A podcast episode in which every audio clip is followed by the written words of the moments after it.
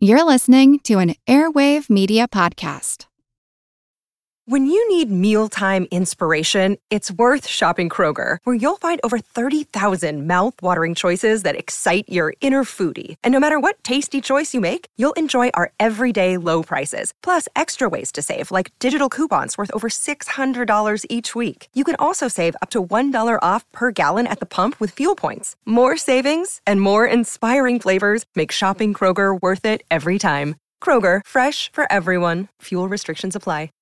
With the Lucky Land slots, you can get lucky just about anywhere. This is your captain speaking. Uh, we've got clear runway and the weather's fine, but we're just going to circle up here a while and uh, get lucky. No, no, nothing like that. It's just these cash prizes add up quick. So I suggest you sit back, keep your tray table upright, and start getting lucky. Play for free at LuckyLandSlots.com. Are you feeling lucky? No purchase necessary. Void where prohibited by law. 18 plus terms and conditions apply. See website for details. Hi, everybody, and welcome to Who Did What Now, the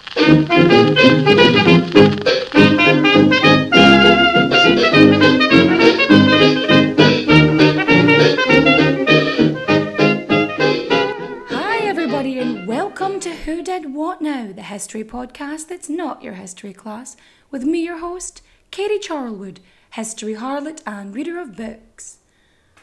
Brought to you by Airwave Media. Did I need to make a weird trumpet noise with my hand? No. Did I do it anyway? Yes. Did I enjoy it? Absolutely, I did. Because why shouldn't we have trumpets blaring for the 50th episode? Da na na na. I don't know why I'm giving like strange, ye olde theme music to this. I don't know why. It just seems appropriate. Clearly, I've been up too long. I do have a favour to ask all of you, but I'm going to put it at the end of the show because, let's face it, I'm going to talk too much here. But this is the 50th episode, and I wanted to do something big. And well, it is the 50th episode. I really should go bold and brash and somebody who's really well known, like one of the most famous people in history for a variety of reasons in a variety of locations. But before we get into all of that, update on me. My voice still hasn't fully healed, and my voice is still craggly and croaky. And you know what I need? You remember Matthew Lillard, who played Shaggy on Scooby Doo, the movies? Well, he would like scream himself hoarse, and they would make him these like special drinks to soothe his throat and like protect his larynx. I must find out that recipe because that's what I need. That's what I need. Luckily, though, my voice is much better than it was. I can actually talk for lengths of time now. Before, I could probably muster like 30 seconds and I was just down. I was out. There was no more coming out.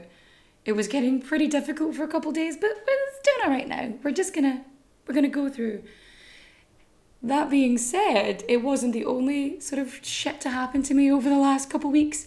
So I took a tumble last Saturday.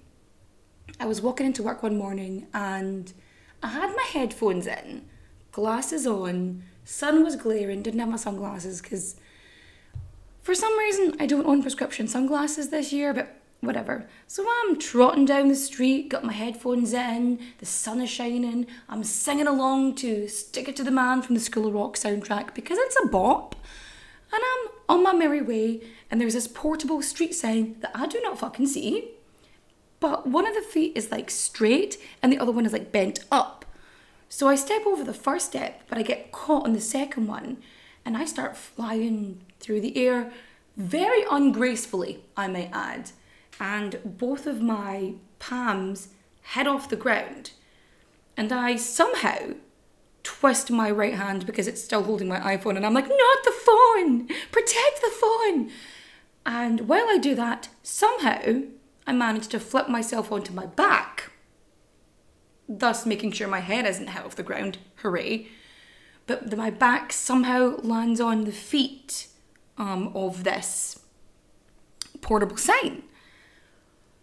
And I lie there on the ground and I'm like, well, this is embarrassing. I actually said that out loud. I did. And I look over and there's two people sitting on a fence just watching me lying there. So I get up, scrape myself off. There's like dust and dirt. and both of my hands are scraped the when I had to sterilise my hands at work, it was not a pleasant experience, let me tell you. And like my hip was a wee bit sore, my knee was a wee bit sore, so you know, which was fine, I can handle that. And for most of the day, I was absolutely grand. But then, like an hour before closing, I start getting these pains. So, like up my forearms, up my thighs, and my back, like it, my neck, I was just so sore. And when I got home, I was kind of really stiff and I was having trouble moving. And then during the week, um, it's kind of reduced itself to what I can only describe as a stinging pain in the back of my ribs. But everything else seems to be functioning fine, so um, I like to think I'm basically good now. But yeah, I wasn't feeling great, so between the voice and the entire fucking body being fucked about, there was no way I was going to be fit to record anything. Like, it just wasn't happening. Oh, and before I go any further, I want to dedicate this episode to Ruth and Jan from Prince Bishops, who brought to an event what I can only describe as the most perfect bingo card. And it really made my night. It's my favourite thing ever. And so this episode is dedicated to you ladies. But I know what you're thinking. You're thinking, quit your jibber jabber and fact me. In fact, you I will. But first, we've got to get our source on. And our sources are many, lots, so many. My Early Life by Winston Churchill. In Search of Churchill by Martin Gilbert. Churchill and Secret Service by David Stafford. In Command of History Churchill Fighting and Writing the Second World War by David Reynolds. The Iron Curtain Churchill, America and the Origins of the Cold War by Fraser J. Harbutt. Churchill, The End of Glory by John Charmley. Rethinking Churchill by Shashi Tharoor. I have a feeling I've pronounced that wrong. War Office Files, W0188, British National Archives. Stop. I'm not referencing codename bananas. Just because it, it does mention Churchill, though, you are correct. You are But correct. It does have, the, well, it does have the war, and you're saying some war. It does. It, it does have the war, and it does mention Churchill. You're absolutely correct. Okay, now you put down codename bananas. Okay, we're gonna read that tonight after our after our uh, movie. Changing direction. British military planning for post-war strategic defence, 1942 to 47. Echoes of experiment in unleashing a demon by Robert McNeil. Churchill and the Bomb in War and Cold War by Kevin Ruane. Operation Unthinkable, its significance and development of the Cold War by Sam Hines.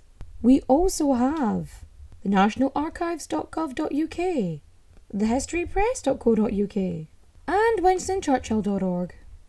Churchill and the Tonypandy Riots by Anthony Mor-O'Brien. Churchill Troops and Strikers by Richard Langworth. Churchill's Secret War, the British Empire and the Ravaging of India during World War II by Majusri Mukerjee. I totally pronounced that wrong. Famine in the 20th Century by Stephen Devereux. Taste of War World War II and the Battle for Food by Lizzie Collingham. Ingredients of Famine Analysis Availability and Entitlements by Amartya Sen. The Famine Inquiry Commission of 1945. How British Rule Changed India's Economy The Paradox of the Raj by Tirthankar Roy. India at War The Subcontinent and World War II by Yasmin Khan. Gallipoli by Peter Hart. Gardens of Hell Battles of the Gallipoli Campaign by Patrick Gariepy. Gallipoli The End of the Myth Robin Prior. I was told that you pronounce it Gallipoli and not Gallipoli, but in the current um Sandman series, Charles Dance pronounced it Gallipoli, so so why am I getting called out and not Charles Dance? Just saying. The War of the World History's Age of Hatred by Niall Ferguson. Civilization and Frightfulness Air Control in the Middle East Between the Wars by Charles Townshend. A Conditional Norm Chemical Warfare from Colonialism to Contemporary Civil Wars by Doreen Horschig and Güneş Murat Tezcür. I'm gonna like have to apologise to people for not pronouncing things even remotely properly. So, on top of that, we have history. I think that's all of the sources. I have a feeling that I've missed one or two, but you'll be fine. So, are you sitting comfortably? Good. Then let's begin.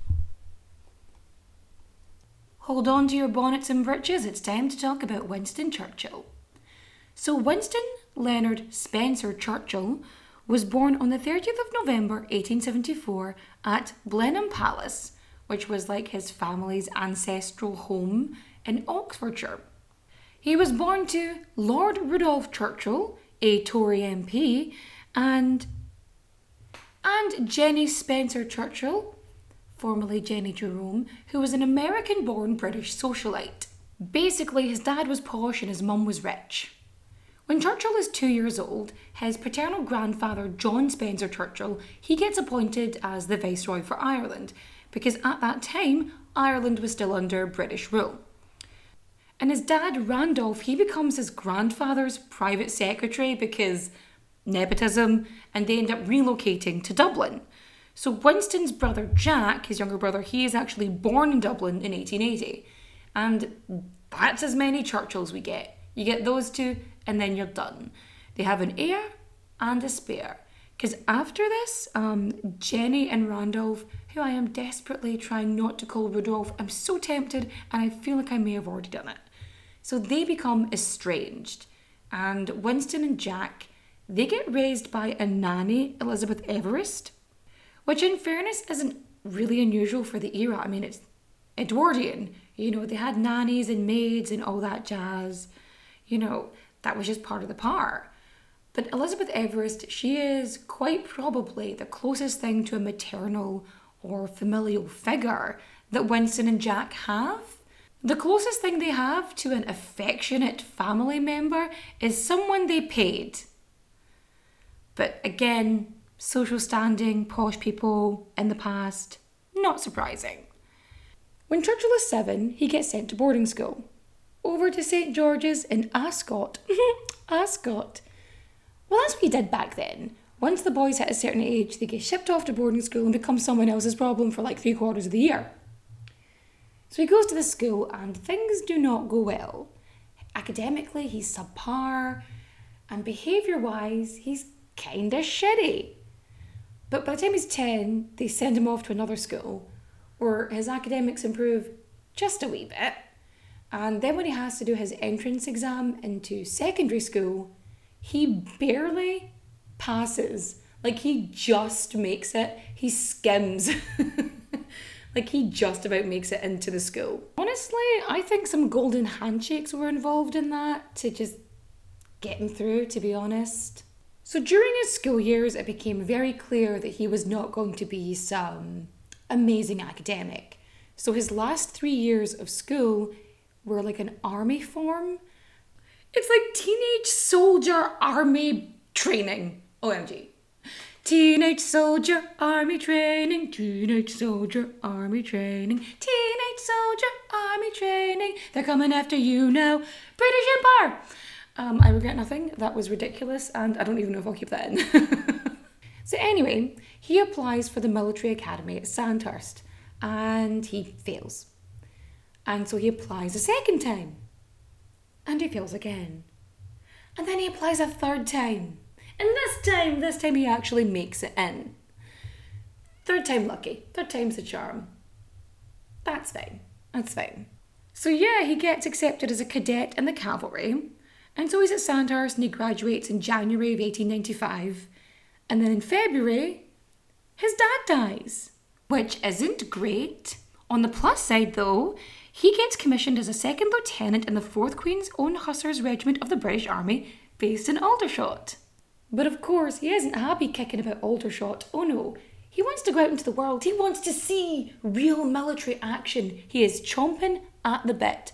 And so he does what any nepotism baby would do and uses his mum's connections to get him a posting. In his own words, he was scurrying about the world from one exciting scene to another. In the good old days when England had a lot of jolly little wars against barbarous peoples. Yes, that is going to be my Winston Churchill voice for the rest of it. Every time I use a quote from him, I'm going to do it in that shitty, shitty impression. You're just going to have to deal with it, my friends. Right, so Churchill and his mate, they bugger off to Cuba in the autumn of 1895 to observe the War of Independence. Although it's less observing and more joining the Spanish troops to crush freedom fighters. So, yeah, he's jaunting about in the army. He's going from place to place. He goes to Bombay, in Egypt, in Sudan. He's kicking about, all the while writing articles and sending them back. See, Churchill didn't think that his military wages were quite enough. They weren't enough to satisfy his particular needs. And so he needed to earn more money. So what he did is he had a wee side hustle as a journalist. So he would write about all the places he went to and the stuff that happened. Right? Winston Churchill made his money on the side by being a war correspondent. Granted, he was less than um factually correct because everything he wrote was twisted with his own particular upper class bias. So Churchill, he goes from Cuba to the States, because, yeah, let's face it, it's not that far a journey. So he goes over there and he's writing back to his mum. He has a great time there. And he writes back and he says to her, What an extraordinary people the Americans are. Yeah, he's liking it. He's having a good time. So after that, he heads back to Bombay then he's based in Bangalore. And he's based in India for like 19 months with his regiment. And while he's there, he's like, I need to learn more shit. Because he's like, I don't know enough shit. I need to know more shit. So he gets his mum to send him books. He's reading Darwin and Plato and all this stuff. And he gets his mum to send him books about politics and even copies of the annual register. And this is like the Bible of politics. Like who's who, what's happening, you know, how the tide is turning, all this shit. So he starts learning about politics, and as he does this, he declares himself a liberal in all but name. Because he, and you're never going to fucking believe this, he believed that his politics and his personal beliefs were very liberal. That's right. You heard me. Winston Churchill, the Winston Churchill, believed that he was a liberal politician, but without the label of liberal, like not aligned with the Liberal Party. And here's the thing the reason he wasn't aligned, and the reason he was not aligned with the Liberals, was because they supported Irish Home Rule. So, just in case you didn't know, Home Rule, or the Irish Home Rule movement, was a campaign for Ireland to be self governing, for it to be its own state, and not be under British rule. Like they wanted to be independent of Britain that had colonised it. It didn't want to be part of that. And Churchill was like, no, we should absolutely control you 100%. So, because Churchill is incredibly opposed to the concept of Ireland self governing and not being under the control of the country that colonised it, he allies himself with the fucking Tories. In 1897, Churchill is on leave from India and he gives his very first public speech. And who is it for? The Conservative Party, for their Primrose League. Mm-hmm. And what was in this speech? Well, I'm glad you asked because I'll tell you he is supporting non denominational education, which is good. Like, the church should not be ruling your education system. That's just not a good thing. And that's fine. What's not so good is the fact that he is strongly opposing women's suffrage, the entire suffrage movement, and women's right to vote. Nah, not into that at all. When he gets back to India, Churchill volunteers to join General Sir Bindon Blood's campaign against the Mohmand rebels in North India, and he gets accepted on the condition that he is assigned as a journalist. This, of course, inspires him to write his first book, The Story of the Malakand Field Force. And, you know, it's received pretty well. And after this, he writes his only fiction book, was, and I shit you not, a romance novel, a Ruritanian romance called Savrola, which for some undeniable reason I have an incredible urge to read because I don't know what kind of romance novel Winston Churchill would write, but I am incredibly intrigued to see what his concept of this is. no. After this, Churchill manages to latch himself onto General Kitchener's campaign in Sudan. So Churchill wasn't keen on Kitchener. He found him to be unnecessarily cruel. I'm gonna give you a moment to let that sink in. After this campaign in Sudan, that Churchill decides he's gonna leave the army. He's done now. Thanks very much. Because he wants to leave the army and get into politics. So when he sails back to Blighty, he is determined that he wants this career in politics. He wants to be a politician. So he goes to the Conservative Party and he starts speaking at meetings and he starts campaigning and promoting himself. And what do you know? Churchill is selected to be one of the Conservative Party's two parliamentary candidates for the June 1899 by election in Oldham, which he loses to the Liberals. Seeing as he's got to wait at least another year for the next by election, Churchill decides best thing to do is pop off to South Africa because there's probably another war brewing. There was the Second Boer War. If the Second Boer War sounds familiar to you in any way, it's probably because that is the place where Britain created concentration camps. Remember that bit earlier where I said Churchill wasn't exactly factually correct? And in fairness, he doesn't really have a lot of journalistic integrity. But there you go. When he's reporting on the camps, his assessment is that the camps were responsible for a relative minimum of suffering. Minimum suffering. To put this into perspective, around 26,000 women and children died in those camps. 26,000. Anyway, back to the man himself. In October, he's travelling to this conflict zone when his train is shelled by the Boers, causing it to derail and resulting in his capture and internment in a prisoner of war camp, where he says he was actually treated pretty fairly. After two months of being in the camp, he escapes. He stows above a freight train and then hides in a mine before eventually making it to safety. Naturally, being the man he was, he wrote about it, and it did get a good fucking chunk of publicity, because of course it does. And this whole incident, it inspires him to rejoin the army and get involved in the Boer War, and not just, you know, write about it. All the while writing about every siege and surrender and British victory to the Morning Post. After he resigns as a lieutenant and heads back to England, he gets a flat in Mayfair, London, some of you may know Mayfair as the most expensive property on the Monopoly board, which is how I would know it. It's the dark blue one that everyone always really wanted because you could make so much rent from it. But anyway, that is where Churchill is. That's where he's staying, and that is where his base of operations for like the next, I think, six years or so.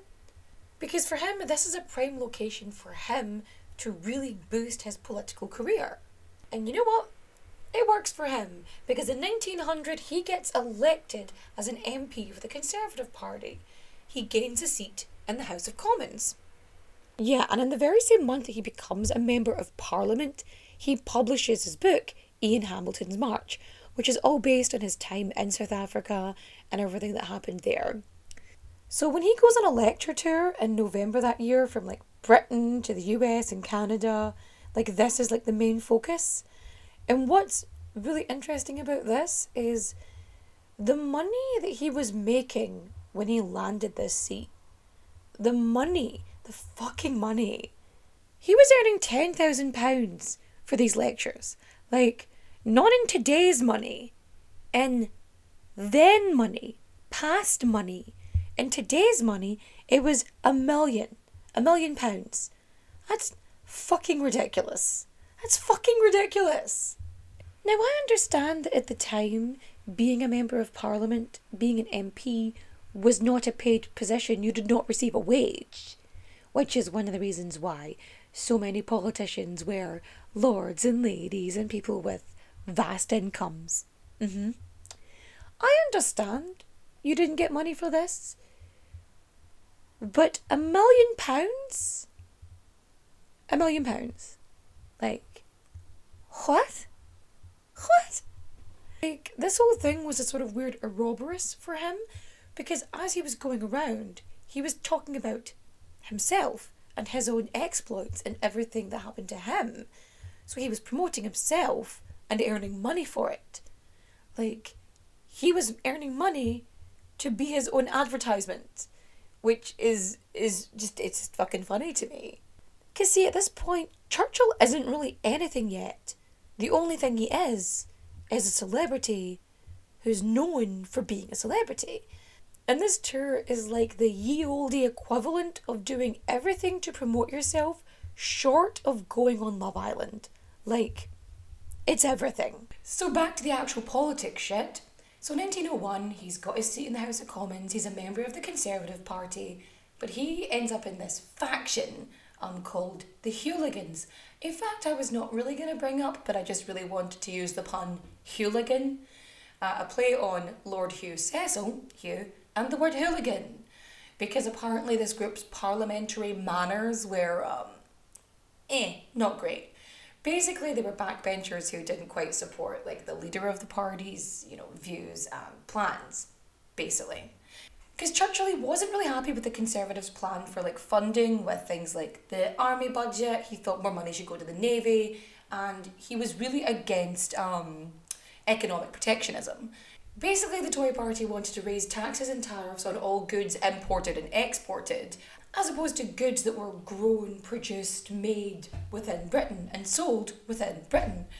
Which is fucking hilarious when you think that today Britain is known as a nation of tea drinkers and that the most popular dish in Britain today is a tikka masala. Mate, I don't know where you think you got those ingredients from, but alright.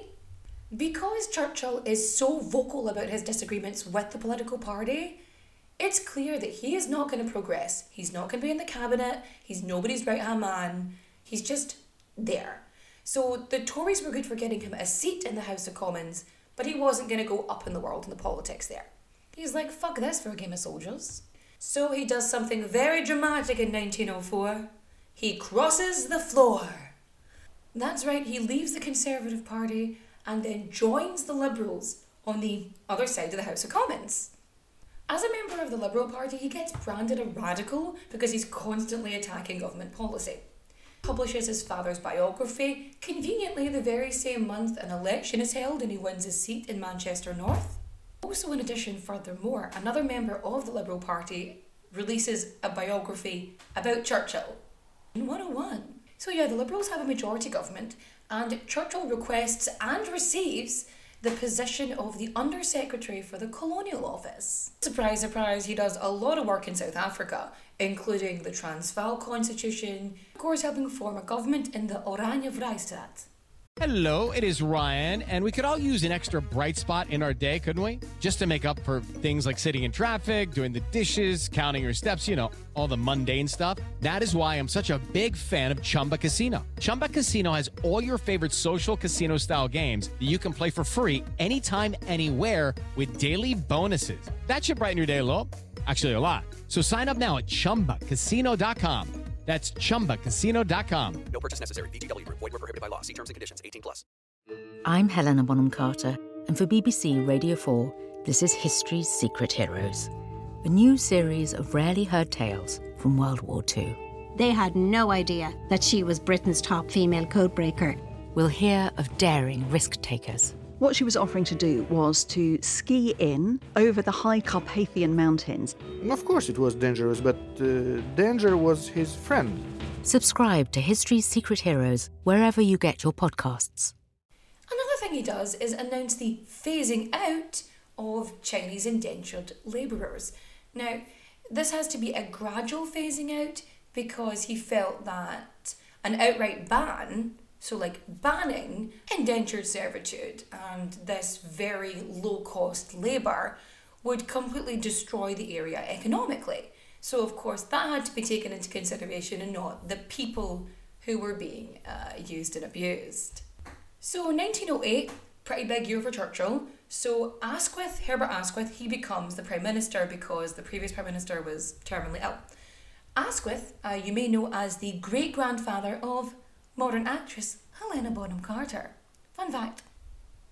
Churchill, he's 33 at this point, and he is the youngest cabinet member since like the 1860s, and he is appointed president of the Board of Trade. He loses his seat in Manchester, so they move him to Dundee because it's pretty safe, they know they're going to win. So, like, it's okay, we'll move you here. So, you know, helping you out, mate, don't worry about it. Later that year, he gets married. Huzzah! To Clementine Hozier. They get married on the 12th of September 1908 in Westminster, and they go on this fantastic honeymoon. They're touring around Italy, they're in Baveno, they're in Venice. They even go to Czechia and stay in fucking castles because, of course, they do. It's gorgeous, by the way. I love, fucking love a wee castle. I would though. I'd get if I ever got married. Sidebar: If I ever got married, I would love to get married just in a wee castle. Like not a big castle, not like a palace. It doesn't have to be massive. Just like a wee, a wee castle. I feel like it wouldn't be too much to rent a wee castle when you think of how much fucking weddings cost at the best of times. I feel like you'd probably save money having it in a wee castle. I just fucking love castles. Anyway, back to politics. So, as the president of the Board of Trade, he's actually doing pretty well. He's pretty decent, actually. He creates a standing court of arbitration to deal with industrial disputes. He works on social reform with Lloyd George. They bring forth stuff like the Mines 8 Hours Bill, which meant that mine workers could not work any more than 8 hours in a shift, which is like produces the Trade Boards Bill, which created trade boards which could prosecute employers if they were exploiting their workforce, which then leads to the establishing of a minimum wage. He then proposes the Labour Exchanges Bill, which would provide assistance for people who are unemployed and create an insurance fund for unemployed people until they could find work. So, like job seekers, job seekers allowance. But of course, in order to implement social reforms and put forward the people's budget, Lloyd George and Churchill needed the fucking money. So, what they wanted to do was to reduce naval spending. They didn't want an expansion of the navy. And you've got McKenna there, who's very adamant that war with Germany is inevitable. He's like, listen, there's going to be a war coming. We need to be prepared. I'm telling you. And they're like, no, you're wrong. You're wrong. So it's 1910 and Churchill is promoted to Home Secretary. And this is where the shit actually starts to hit the fan. And like it starts off so well because as Home Secretary, he has control over police and prison services. So he actually starts implementing these prison reforms. He makes distinctions between criminal prisoners and political prisoners so that prison rules are like more relaxed for political prisoners so that they're treated, you know, not as badly as criminal prisoners. He also abolishes the automatic imprisonment of people who cannot pay fines. So, like, if you had a fine for something and you were supposed to pay it and you couldn't pay it on that day, they'd shove you in the clink.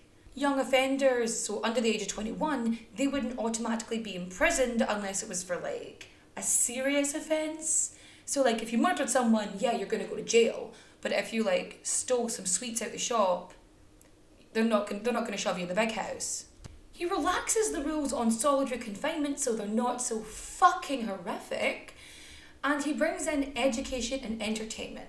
So there are libraries and prisoners get to put on a show like four times a year, which is all to do with, you know, keeping them occupied because if they're doing other things, they're less likely to shank a bitch. You know what I mean? But like regardless of the motivations behind it, the prison reform was a good thing. It was a good idea. It was. So, like at this point as well, the women's suffrage movement it is really gaining steam. And Churchill is of the official opinion that, eh, he doesn't really mind if women have the vote as long as the male electorate agree. Which is shitty for a couple of reasons. One being that it's just a fancy way of sitting on the fence, and two, that not all men could vote like 40% couldn't vote because uh, it was like 60% of householders. So you had to either pay an annual rental of £10 or you had land worth £10. So it was, yeah, you had to not be poor, effectively. But anyway, the Tonypandy riots. Now, this is mismanagement and an absolute shit show from the get go. So these coal miners in the Rhondda Valley, they are striking because of their adverse working conditions. There is a cartel of mine owners, and they are deliberately keeping the wages low in this incredibly deprived region of Wales. And so the workers are like, fuck this for a game of soldiers, and they strike. So the striking leads to like looting and rioting, but only damaging properties that are owned by the pit owners. So the Glamorgan chief constable, he's like, shit, and starts requesting trips. And Churchill, he he has the trips adjacent. So he has them in Swindon, no, yeah, Swindon and Cardiff. So that they're, you know, adjacent, close by. But he doesn't want to send the troops in right away because sending a, bunch of armed military into a small area in Wales does seem a little bit like overkill, wouldn't you say? And, you know, for your optics, it doesn't really look that good when you're sending the military to attack your own people. Anywho, he sends in 270 police officers who, you know, they've got their truncheons and stuff, which, if you've ever been hit with a truncheon, they are not pleasant. It's like being hit with a teeny weeny baseball bat. It's fucking solid, it's unpleasant. It's not just regular police officers he sends down. He also has like the cavalry, so mounted on fucking horses.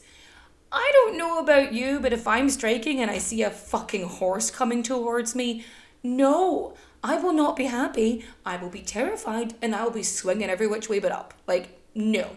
Bye bye. The funniest thing about the looting though is that, you know, they're fucking up all the shops and they're stealing shit um, with all the stuff owned by pit owners. But like, there's a chemist or something which is owned by this like Welsh international like rugby player or like ex player. Welsh love their rugby, but uh, like it's not just men that are out like rooting, rooting, looting, rioting, picketing. There's like women and kids there as well. And it's kind of like this weird festival atmosphere happens because they're like parading around town in like clothes and shit. And then you've got all these like massive police force showing up. And then, after the police show up, the fucking army comes in. And it is an absolute fucking shit show. And Churchill's complaining that both sides, that both the miners and the fucking cartel, which is deliberately keeping the wages down, are both being unreasonable. Like that's that's his opinion on it. And like the papers, like the English papers of the time, they're complaining that Churchill should have sent in the troops quicker. And then you've got the Labour Party, who's like, what the fuck were you doing? You should have supported the trade unions. You should have supported the workers. Like, considering his, like, initial part of his career was based on that, you think he'd be more inclined. But no, no. Another thing he does as Home Secretary, still in the year 1910, is he writes to other Home Office officials asking them, you know, to consider sterilising and preventing the marriage of people with mental illnesses and learning disabilities. And I quote, The multiplication of the feeble minded is a very terrible danger to the race. The siege of Sydney Street. So there were three Latvian burglars and they are holed up on a house on Sydney Street. They are surrounded by police officers and they've already managed to kill a few. So the house goes on fire, and Churchill stops, prevents the fire brigade from entering the building and quelling the blaze. By the time the fire dies down, two of the men are found dead, and Churchill responds with, Thought it was better to let the house burn down rather than spend good British lives in rescuing those ferocious rascals. He does a couple of good things the next year, though. He introduces the Coal Mines Bill, Shops Bill, the National Insurance Act, all of which improves the lives of, you know, the working people in Britain. And in personal news, his second child is born, Randolph. Also in 1911, there was the Liverpool General Transport Strike. So this include dockers, railway workers, sailors, and like a bunch of other tradespeople. And Churchill sends in troops. We also have the National Railway Strike of 1911, which Churchill, surprisingly enough, was totally against. He also gets another promotion in 1911, so he gets appointed to First Lord of the Admiralty, and he gets to live in Admiralty House, which is, by the way, super fucking fancy, and he gets like his own naval war staff. So he starts expanding the navy, he's rebuilding it, he's boosting it up. Germany passes the 1912 naval law, which increases its warship production, and Churchill decides that for every battleship they build, Britain's gonna build two. So he's like traveling around like naval stations and docks, you know, to boost morale. But not only is he going around talking about how great, you know, the British Navy is, he's just shit talking Germany. Like everywhere he goes, he's like, fuck them. So he is increasing production of submarines, seaplanes, like he's increasing and focusing on the British Naval Air Force, like all of it. But of course, expanding the Navy wasn't the only thing he was into. In 1912, he also brings forth the Mental Deficiency Bill into the House of Commons. Because he was worried that the feeble minded and the mental defectives were a danger to society and had to be stopped. Not only did he want to like ban marriages for them or sterilize them, he wanted to introduce compulsory labor camps for mental defectives. If you're thinking this sounds a lot like eugenics, well, um, Churchill did attend the first international eugenics conference in London. Not even remotely surprised, not even a little bit. So, one of the biggest issues in British politics at that time was Irish Home Rule. So, they wanted to establish a government in Dublin that would rule all of Ireland. And Ulster Unionists were obviously very opposed to this. And the, the Home Rule Act, it gets it gets passed, but before anything can actually happen, a bigger issue arises.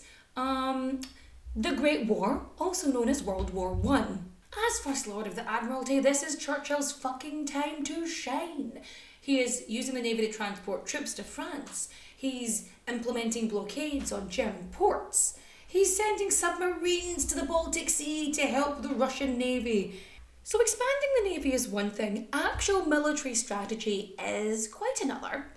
So, he's visiting Belgium, and there's a city that's under siege by the Germans. And he announces that they're going to send in British troops as reinforcements.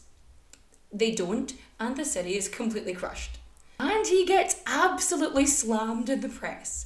After this, Lloyd George he creates this war council. So you've got Lloyd George, you've got Edward Grey, you've got Kitchener and Churchill.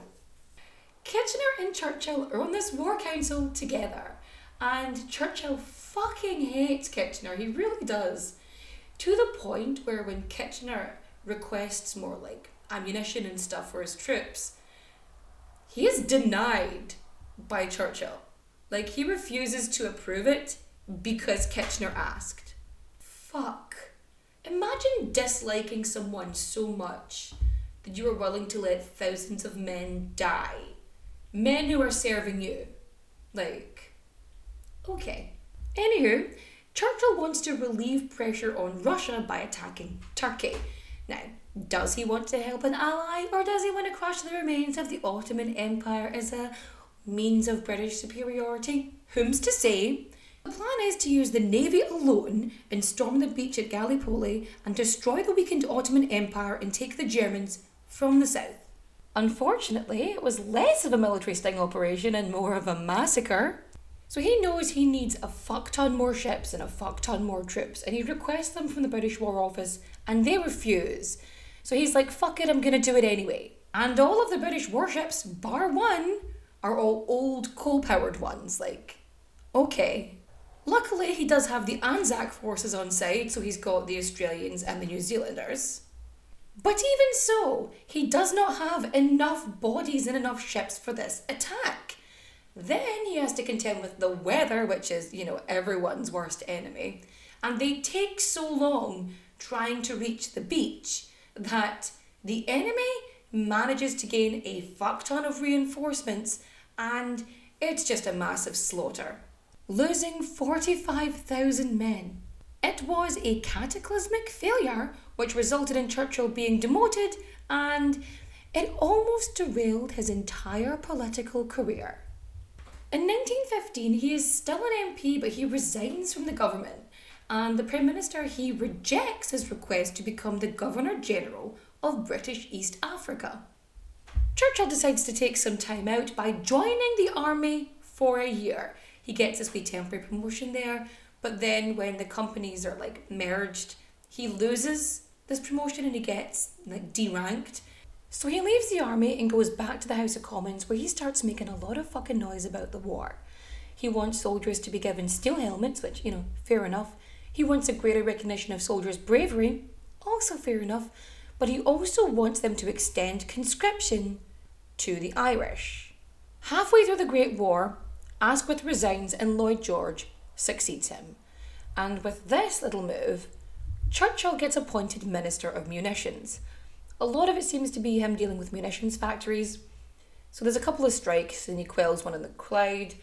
And then he stops another one by informing the strikers that if they continue to do so, they will be conscripted into the army.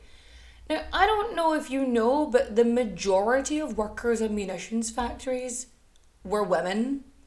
So he was telling women who did not have the right to vote that if they don't continue working in these horrific conditions, that he was going to force them to join the army. 1918, World War I ends. Four days after the armistice, his fourth child, Marigold, is born. Also, that year, Churchill votes in favour of the Representation of People Act 1918, which gave all men who were over the age of 21 and all married women over the age of 30 who owned property the right to vote. In 1919, Churchill is moved to the War Office as the Secretary of State for War and Air. The Anglo Irish War, also known as the Irish War of Independence, it's it's still running because the Home Rule thing never happened, and Ireland is still very much under Britain's thumb. So Churchill thinks this is the best time, you know, instead of supporting, you know, a country's right to govern itself, he decides to send in the Royal Irish Constabulary. The RIC, also known as the Black and Tans. Now, the Black and Tans are named so because of their uniforms. So they, didn't have enough uniforms to go round, so they would just mix and match, just black and tan. So they would be recognisable. And there was lots of rumours about who the black and tans were. They're like, oh, it was people from prisons and yada yada. No, these were unemployed soldiers who had returned home from World War One. Because giving weapons and unlimited power to people who are suffering from PTSD and unresolved trauma, that's gonna work out really fucking well for you. Because the black and tans, they're given fucking full reign. They get to do whatever the fuck they want most of the time. Because the black and tans were brought in to fight the IRA, the Irish Republican Army, who at that point were very much freedom fighters who were just vehemently opposed to British rule. They wanted Irish home rule. And the problem is when you've got something like the IRA is that it is a guerrilla it's guerrilla warfare. But of course roots run deep. So you've got ordinary civilians up to politicians who are aiding and abetting the IRA.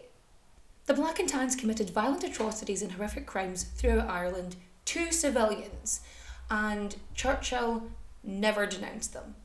He stood by his decision and was adamant that it was the right thing to do.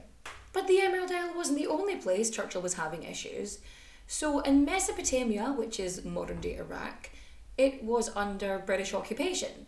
And there was what some might refer to as an uprising, and without sort of any any hesitation whatsoever.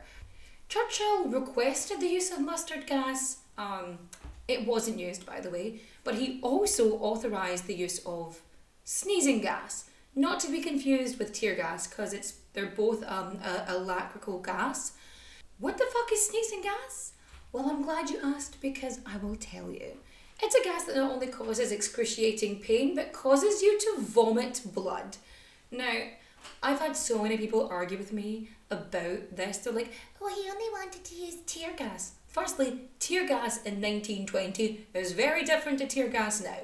It is much worse. Secondly, it was sneezing gas, which, again, worse than tear gas. Not sure about you, but I feel like vomiting and choking up blood, not really a good thing. And the worst thing was, this would have been used indiscriminately against Kurdish tribes. So it doesn't matter if you were involved in the uprising or not, if there were civilians, men, women, children, fuck it. He was happy for chemical weapons to be used on civilians. He said, I am strongly in favour of using poison gas against uncivilized tribes. So in 1921, he gets promoted to Secretary of State for the Colonies, and while he's in this position, there is an exhibition of his paintings. Yes, he made art. There is an exhibition of his paintings in Paris under a false name. So things are going well for him. He's got a new job, he's got a fun hobby that I'm sure he's making money out of some way, and tragedy strikes. So his mum dies, and then a little while later, his youngest child, Marigold, she dies from septicemia. Unsurprisingly, he threw himself into his work, and first things up was negotiations with Sinn Féin for the Anglo Irish Treaty, which I'll be honest to you feels like less of a negotiation because Britain was ready and was clear about it that if Ireland did not agree to the terms, if the talks fell through, that they were ready to bring in martial law. Like they had it set up and ready to go. The next thing he had to do was put people in power that he wanted in power. So in Iraq he installed Faisal I and in Jordan Abdullah I. He travelled to Palestine and denied the Palestinian request to restrict Jewish migration into Palestine. 1922 was a really busy year for him because Turkish forces are threatening to occupy a neutral zone that the British Army kind of protects. So Lloyd George and him, they want to use like British force as resistance, and the Conservative part of the government don't want to do that. So the Tories go, nope, and they get out, and this triggers a general election. So while the election, the run up to the election is happening, his fifth daughter, Mary, is born, and that's his last kid. And then a month later, he suffers appendicitis and has to go into hospital. So while he's in hospital, you know, he loses his seat in Dundee to a prohibitionist. So he loses his seat. He's in hospital recovering from appendicitis. There's a one month baby at home, and he's just been told that he doesn't have a job anymore. This would be a prime time for a midlife crisis for Churchill, but you know, he burrs off to the south of France and he gets into painting and he writes some memoirs and he's just there for about six months and then another general election is held. So by the time 1924 comes around, he, he tries to go in as an independent, anti socialist candidate and he is defeated. See, the thing is, Churchill really fucking hates the Labour Party. He hates them. And he really despises the fact that the Liberal Party is in support of Labour.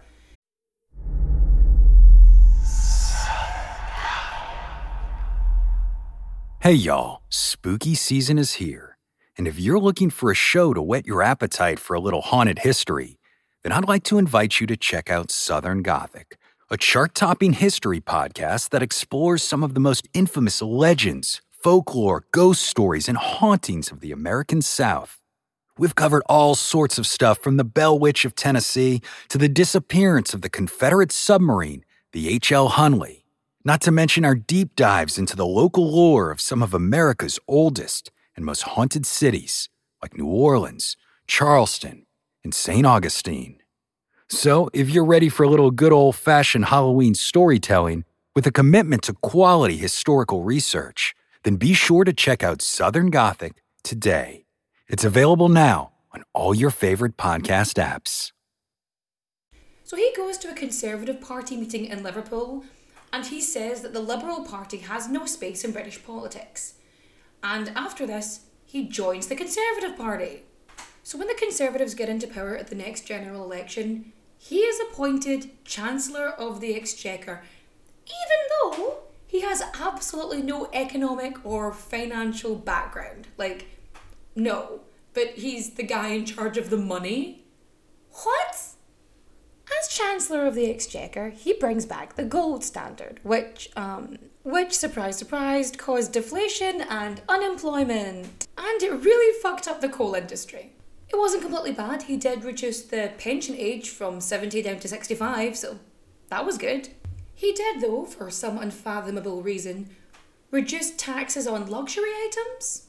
So in 1926, Churchill is editing the British Gazette, um, which was the government's anti strike propaganda newspaper. Because, of course, if there is a general strike going on, you want to be able to go against it. And, like, after the strike ends, he becomes like an intermediary between, like, miners and their employers. Because coal miners were still being fucked over for wages.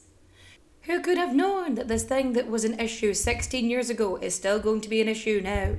This does, however, lead Churchill to call for the introduction of a mandatory minimum wage.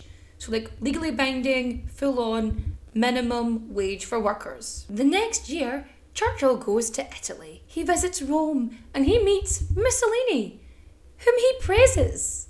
Churchill, Winston Churchill, praised Mussolini. Two years later, there's another general election. Churchill keeps his seat, but the Conservative Party, they are voted out. And Labour are in. So Churchill, he's he's not feeling good. He's got the black dog. See, Churchill was prone to bouts of depression, um, and he referred to it as his black dog. Depression.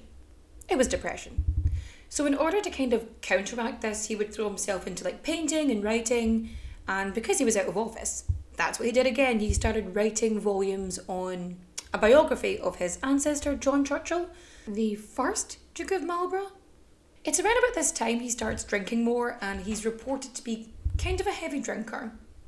So he tries to create a conservative liberal coalition to like fight the Labour Party, but he ends up resigning from the shadow cabinet because the Labour government want to grant dominion status to India and the Conservative Party are supporting this.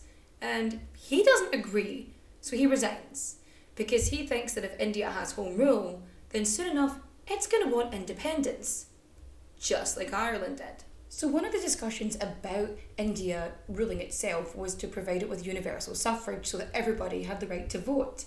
And Churchill said, While this moment should be forced upon the untutored races of India, that very system, the inconveniences of which are now felt even in the most highly developed nations, the United States, Germany, France, and in England itself. He also really hated Gandhi, calling him a seditious Middle Temple lawyer, now posing as a fakir. So the Tories, they win the next general election. And Churchill, he gets elected, he gets a seat, but he doesn't get a ministerial position it really gets bad to worse for Churchill here. So he tries to divide the House over this dominion status of India, and only 43 MPs back him. He then loses a fuck ton of money in the Wall Street crash, so he decides he's going to do a lecture tour of the USA, North America, because he's going to try and like scramble back some money. Also, prohibition is very much still happening in the USA, so Churchill brings a doctor's note with him saying that he is medically required alcohol. So Churchill, he's in New York, he's crossing Fifth Avenue, and then blam! He gets hit by a car and he gets a, a pretty nasty head wound which results in neuritis.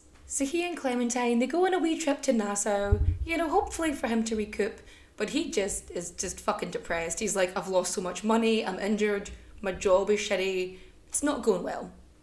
So when he's feeling a wee bit better, they head back up to the States and he finishes his tour. After this, Churchill goes to Germany, he wants to visit his ancestors' battlegrounds, and so he heads to Munich, where a friend of a friend wants to introduce him to one Adolf Hitler. Hitler uh, did not come to the hotel to meet Churchill. Um, some say it's because Churchill was like, Hitler, I see the fella who doesn't like Jews. And Hitler took offence at that, and the other side say that Hitler said Churchill isn't in office and of such is of no consequence. Either way, they didn't meet. So Churchill visits Blenheim, and then a few days later, he's struck down with paratyphoid fever and he gets put in a sanatorium in Salzburg. So he thinks he's fully recovered, and so he heads back to England. And then he's going for a wee leisurely stroll one day, bam, his ulcer hemorrhages and he collapses. So he gets taken into hospital and then he has to stay in a London nursing home for a wee while. Skip forward to 1933 and Hitler is in power in Germany. And Churchill, he isn't too happy about this. Because he knows that Germany is rebuilding their air force and, and he has some kind of idea about the Luftwaffe being created.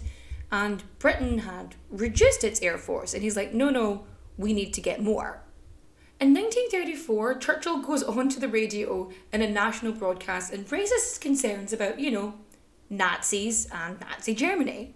And around about this time, Churchill also said this Those who have met Herr Hitler face to face have found a highly competent, cool, well informed functionary with an agreeable manner, a disarming smile, and few have been unaffected by a subtle personal magnetism. Hitler and his Nazis had surely shown their patriotic ardour and love of country. He also said that he had admiration for Hitler and the the courage, the perseverance, and the vital force which enabled him to overcome all the resistances which barred his path. And also on the whole Mussolini thing, he's like praising him because anti socialism, but he opposes Italy's invasion of Abyssinia as it was a primitive, uncivilized nation. Fun fact Italy lost. So King George V, he dies, and obviously Edward is next in line to the throne. That's Edward the Eighth, I think. One second. Yes, Edward the Eighth. When in doubt, sing the monarch song from Horrible Histories. William, William, Henry, Stephen, Henry, Richard, John, Oi, Henry, Ed, Ed, Edward, Stu, and three more Henrys, join us some. Edward, Edward, Rich the third, Henry, Henry, Ed again, Mary one, good Queen Bess, Jamie, Charles, and Charles, and then Jim, Will, Mary, Anna, Gloria, George, George, George, George, Will, Victoria, Edward, George, Edward, George six, and Queen Liz two completes the mix. well, you can really hear that my voice hasn't come back. Fuck. Wow. So yeah, Edward VIII, he wants to marry the love of his life, divorcee Wallis Simpson. Sorry, American divorcee Wallis Simpson. And the farm and all his advisors are like, you can't marry her and be king. So he abdicates, and George VI succeeds him. Churchill pledges his allegiance to the new king, um, but he says the abdication crisis was premature and probably quite unnecessary. In 1937, Baldwin, the Prime Minister, he resigns and he is succeeded by Neville Chamberlain. And Churchill is really welcoming to this at first. He's like really happy he's on board. But this quickly sours when Neville implements an appeasement policy for Mussolini, which he plans to extend to Germany. This may shock you, but Churchill was very anti appeasement.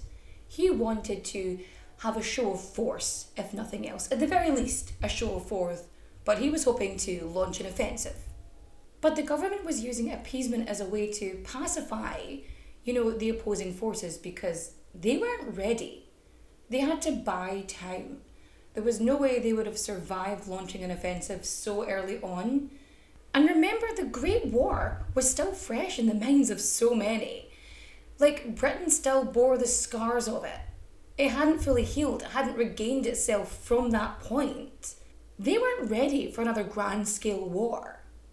And by appeasement, they were hoping to either buy time or hopefully avoid getting involved in anything. Plus, Britain had other things to focus on, like undeciding the right to rule over the fate of Palestine. As we know, Churchill wasn't super into, well, any group of indigenous people laying claim to their own land. So at the Palestine Royal Commission, in 1937, Churchill testified that Britain had the right to choose Palestine's destiny. He states, actually, wait, do I want to say this? No, you know what? It's it's better I say this than not say it. I'm not gonna I'm not gonna censor it because I don't like the phrasing. But yeah, this is a quote from Churchill at this commission. I do not admit that a great wrong has been done to the Red Indians of America or the black people of Australia.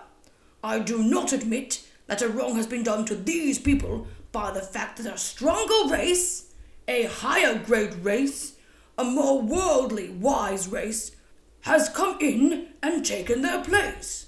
What a prick. Anyway, next year, Churchill is constantly giving out about appeasement. He's warning the government it's the wrong way to go, he's not into it, it's just a bad idea. Churchill goes to Chamberlain and he tells him to threaten war if the German forces invade the Sudetenland, which is part of Czechoslovakia, which is inhabited by German speaking peoples. Or it was once inhabited by German speaking peoples, one or the other. Instead of declaring war, Chamberlain signs the Munich Agreement allowing Germany to enter Sudetenland, which Churchill called a total and unmitigated defeat. I know that some people believe that Britain was believing Hitler's bullshit about only wanting to unite German speaking peoples. I think it's more of a hope for the best, expect the worst scenario. Like they're hoping they don't have to go to war, but they are very much expecting to go to war. Because all of these European countries, they have alliances with one another. So Germany has the Sudetenland, and that's supposed to be them. That's supposed to be done. No more. You've got a wee bit of land. You're grand. And then they start encroaching on the rest of Czechoslovakia. And Britain's like, ah, sure, you're pushing it. And when they invade Poland on the 1st of September 1939, they're like, ah, now lads, you've gone a bit far. So on the 3rd of September 1939, Britain declares war on Germany. Churchill gets reappointed to Lord of the Admiralty even after the massive fuck up last time.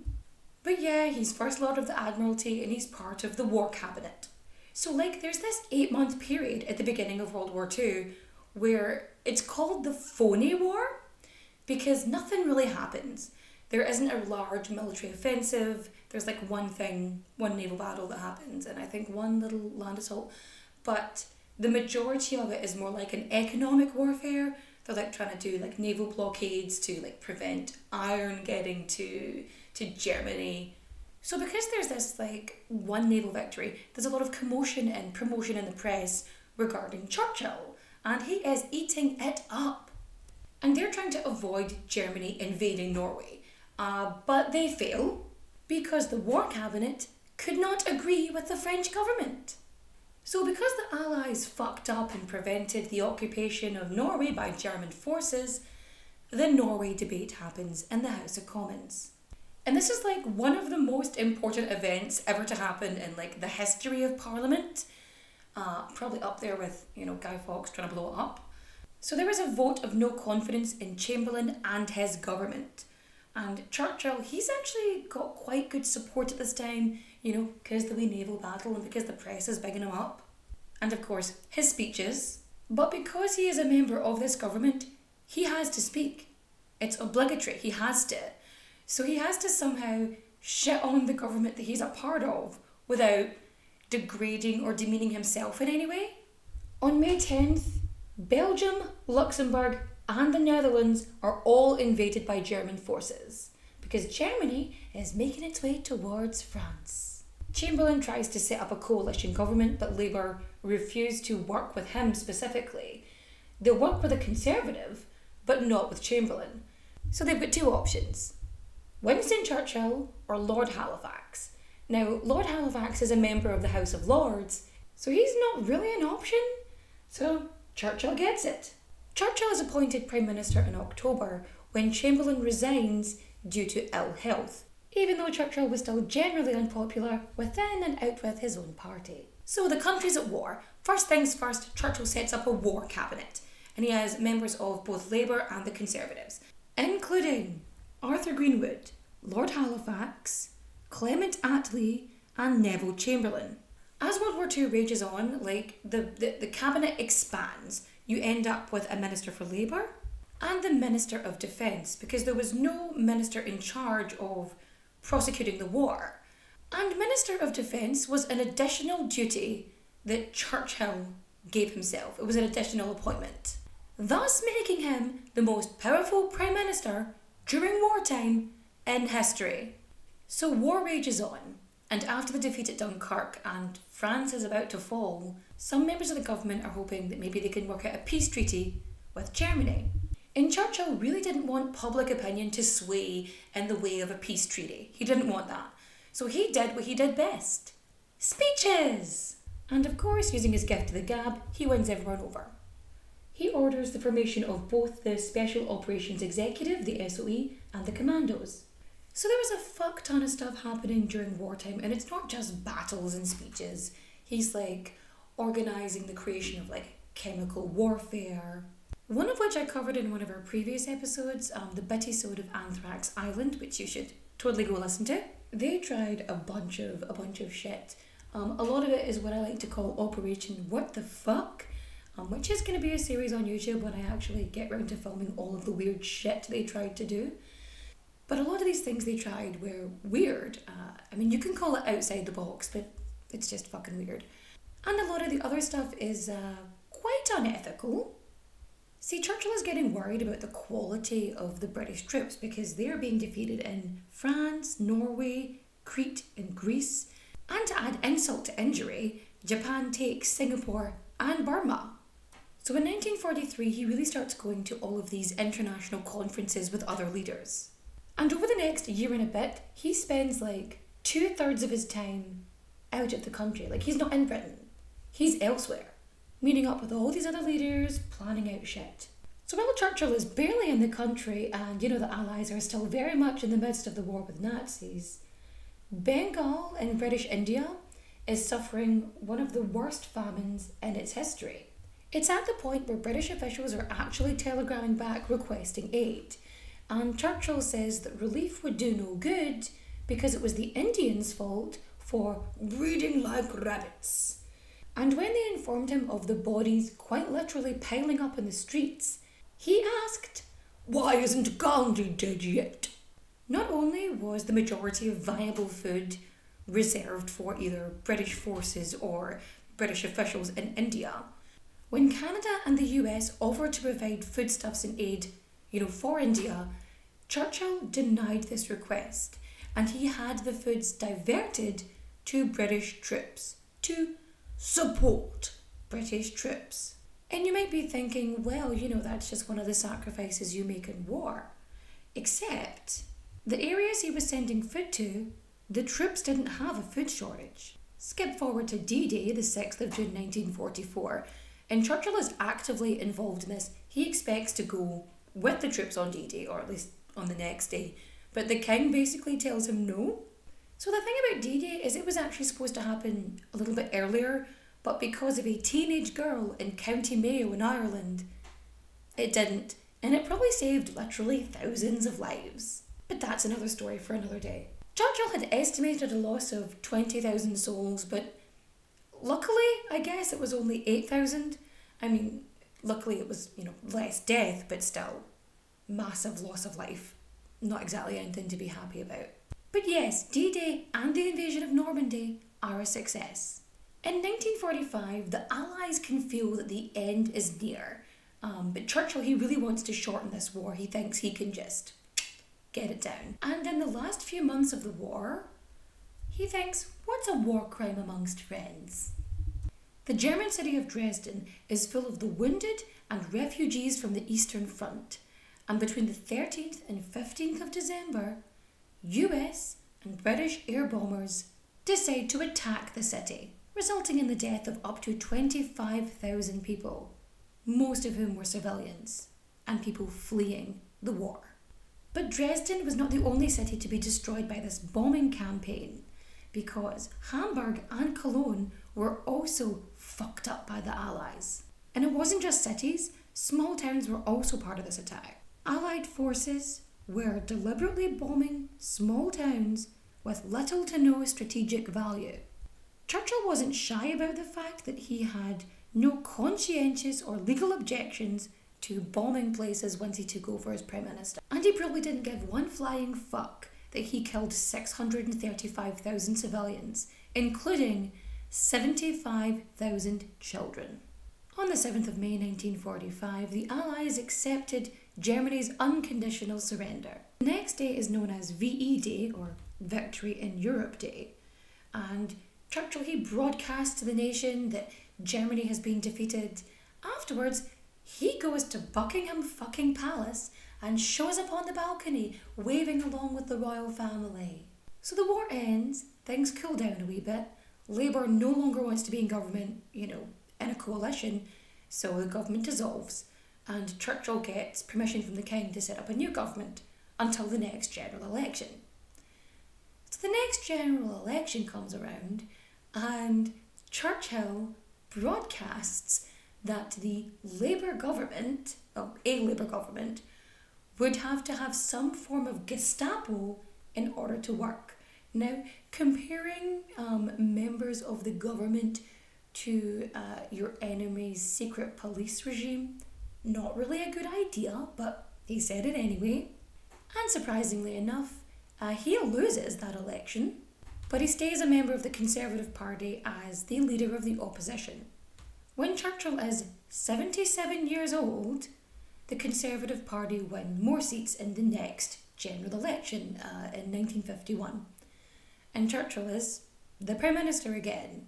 The King at the time, George VI, he's getting worried about Churchill and his declining health and how he's just not quite the man he was, and he is planning to request that Churchill steps down.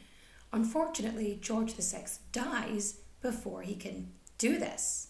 In 1953, he accepts the Order of the Garter at Queen Elizabeth II's request, and he is knighted as Sir Winston Churchill on the 24th of April 1953. Months later, Churchill suffers a stroke and he is like partially paralysed down one side. They keep this whole thing a secret at the time and he goes home to rest for a couple of months and he recuperates and he gets basically back to, you know, working order. So he has to resign in 1955. And Elizabeth II, she offers to create the title Duke of London for Churchill, um, but then she doesn't because Randolph, his son, doesn't want to inherit it. And like, even though Churchill had like resigned as Prime Minister, he was still an MP, a Member of Parliament, up until 1964, when he eventually stands down, and that's him, finally retired. And he spends most of his time either like in London or dossing about the French Riviera, hobnobbing with the high society folks there. But it's not all sunshine and rosy. See, when he's in Monte Carlo, he takes a tumble and breaks his hip. He is then flown back to a London hospital because apparently the hospitals in Monte Carlo weren't good enough. The very next year, JFK, President John Fitzgerald Kennedy, proclaims Winston Churchill an honorary US citizen via an act of Congress. Due to his ill health, um, he's not able to fly to the White House to receive this honour. Some reports say it's because he was just physically unwell, and others it's the return of the black dog and that he is in the midst of a Great Depression. In 1965, Churchill suffers a final stroke and he passes away 12 days later on the 24th of January. He has a massive state funeral that they had been planning for 12 years. They had this prepared over a decade in advance. 30th of January, he was buried in St. Martin's Church in his family plot. And so ends the story of Sir Winston Churchill. I'm so glad you made it this far. I'm sorry that my voice is dying. If you liked my retelling of this tale, feel free to rate and review five stars on all of the things that you can rate on Spotify, Apple Podcasts. Say nice things, please give five stars. Or you can just say mean things. You can say whatever you want as long as you give me five stars. You can insult me, I don't care. And now to the part where I ask you a favour. If you were listening to this before September 12th, 2022, I really need you to go onto the Irish Podcast Awards, link down below, and it'll be an option for the listener. Sorry, I know this is a hassle, but bear with me. So you type in who did what now, and you'll see my wee logo come up, and you click on me, and you have to fill in some details, your wee email address, and they will send you an email, which you then have to click on to approve the vote because it's one email per vote. One vote per email address. Yep, that's right. I would appreciate it so, so much. You have no idea. Now, before I go, I must do some recommendations for listening. I am going to recommend the Art of History podcast with Amanda Go. She's fantastic. Go listen to her. for watching, fuck it, She Hulk Attorney at Law. It's funny, it's great, go watch it. And for reading, ooh, Fire and Blood by George R. R. Martin. I was recently inspired, not by the TV show actually, but by, um, is it Kaylee Say? Kaylee Say? Anyway, she's fantastic on TikTok and she talks about all of the history of Game of Thrones and A Song of Ice and Fire. And it just made me really want to read it again, so go read that. And with that, I shall say goodnight. Adios, au revoir, au revoir, my friends. Bye bye. Hello, everyone. Stakuyi here. And I'm Gabby. And we are the hosts of History of Everything, a podcast which you can probably guess by the name is, well, I mean, it's about everything. Do you want to know why people thought potatoes were evil and would give you syphilis? Are you curious about all the stories of the terrible and stupid ways that people have kicked the bucket over the years? Do you want to hear tales about all of the different badasses of history and the lives that they had brought to life? Well, if so, then look no further. History of Everything is just the right podcast for you. It's available on Spotify, Pandora, and anywhere else that you get your podcast from. Join us for some fun and just see how weird and wacky history can be.